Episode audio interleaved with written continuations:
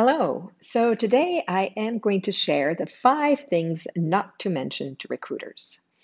And I want to share this because I think it would help recruiters, certainly, um, because these are questions that we get quite often and that are not uh, really what we want to talk about or answer.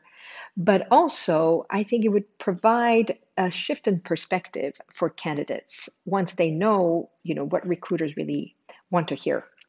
So the first one is calling a recruiter and in the conversation asking for advice about your career.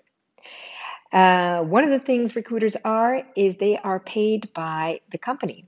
A company pays them to find talent. So they go after the best talent and in the process they will go and you know look for 50 candidates, maybe 80 to find that um, unicorn uh, that fits exactly what the company wants. Um, so you imagine that they don't have the time or the mindset of advising candidates. Also, um, you know, candidates are as unique as snowflakes, I would say.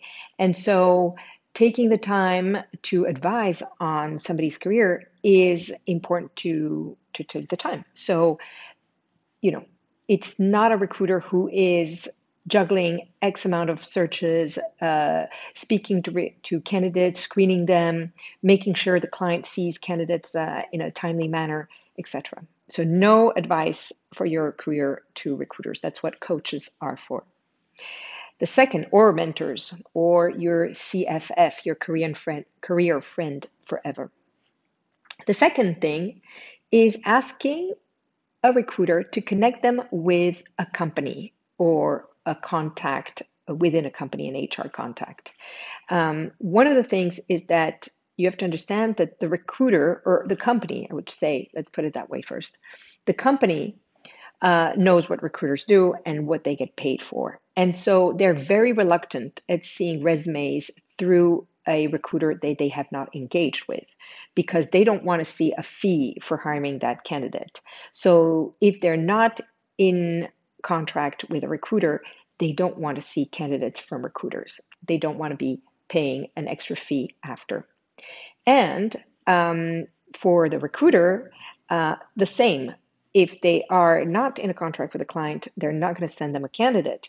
And if they are in contract with that client, most likely they would have sent um, the client your resume. So it's not going through. The third one is happens not as often, but it does happen. And it always is kind of an awkward situation for both parties, the candidate and the recruiter, is when the candidate calls you and you don't know if they're um, suggesting you to be a candidate, they're looking for a job, or if they want to hiring your firm. A few candidates kind of say, hey, you know, they, they're in a great firm. Hey, do you want to meet with me? And they're very vague. Um, and it happens a few times. Uh, it creates a very awkward situation, but also, you know, you can't be on both sides. So if um, I am in a relationship with a client, all the candidates, all the people working, all the employees of that client are what we call off limits, meaning that I cannot touch them, I cannot hire them.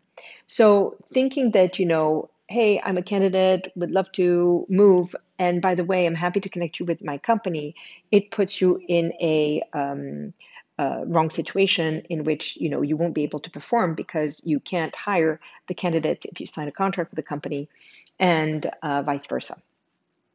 So it's a no go. And it happens more often than not. Um, you know, people are maybe, I don't know, feeling shy or coy about saying that they're looking for a job. And so they go in that roundabout situation.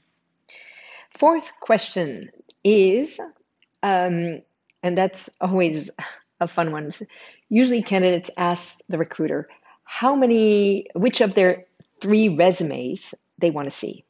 And if it's not three resumes, sometimes it goes to seven. I've had version seven or eight of a resume. So that always shows the recruiter that you know you are spending more time on your resume, um, not sure about what skills to provide, not sure which angle you want to go, not sure which industry or what type of um, skills you want to showcase, it's okay to have a revision of a resume, absolutely, but not have three different resumes or you know share that um, uh, you're on revision eight of your resume. Um, and by the way, one thing that I find very funny is that most candidates will tell you that they hired somebody to write their resume. And I think it tells that, you know, they're not as comfortable on their skills. I know that with, um, you know, the LinkedIn um, um, posting, you have to have keywords. But in that case, I suggest that you build your resume through jobscan.co. It's an online um, website that allows you to, to match, you know, your resume with the job description. And it will be, do a much better job uh, at making sure that you are a match for the position. And finally, the fifth question is reaching out to a recruiter without sharing um, why. So, you know, it happens. Um, like after 10 years of placing a candidate, all of a sudden you'll hear a message Hi, Agad, how are you? Um, you know, love your post, and you had not heard from them for 10 years. And they're very, um, let's say, um, vague, vague uh, about what they're, um, you know, saying. So most likely they are not feeling comfortable sharing that they're looking for a job. But obviously, you know, recruiters, we know that when you contact a recruiter, it is because you're looking for a job. It is because you're looking to um, change. Um, you know, we're not uh, that uh, fun or sexy people that we know you just call a recruiter just for the sake of calling a recruiter. we get called when people want a new job. That's the reality. So all these to say that you know there are many other things to reach out to recruiter um, but those five points if you could avoid them um, it would make you know a great um, improvement in the way we work the speed and also you know creating meaningful relationships meaning being more transparent being more um, direct um, knowing that a recruiter's, you know, that's their job, um, is that usually fast uh, finding talent and moving uh, quickly uh, resumes because the client is always in putting pressure. We don't get hired for jobs, you know, in the next three months. It's we get hired for positions that were were to be filled two weeks ago, and so um, having a very uh, clear, honest, direct relationship with your recruiter is the best thing you can do. Um, they will appreciate you so much more and uh, know that you know they can they can reach out uh, for that. One close, closing remark is i would say that after you've had a call with a recruiter never hesitate to you know send an update every six months saying hey um, you know i'm keeping you uh, informed of what i've done. I've um, had a new um, skill added to my profile or I added a new uh, division to my uh, responsibilities or you know this is what's happening in my industry. I just want to keep you updated and that's fine. That's very easy and we love that. So thank you very much for listening to this. Bye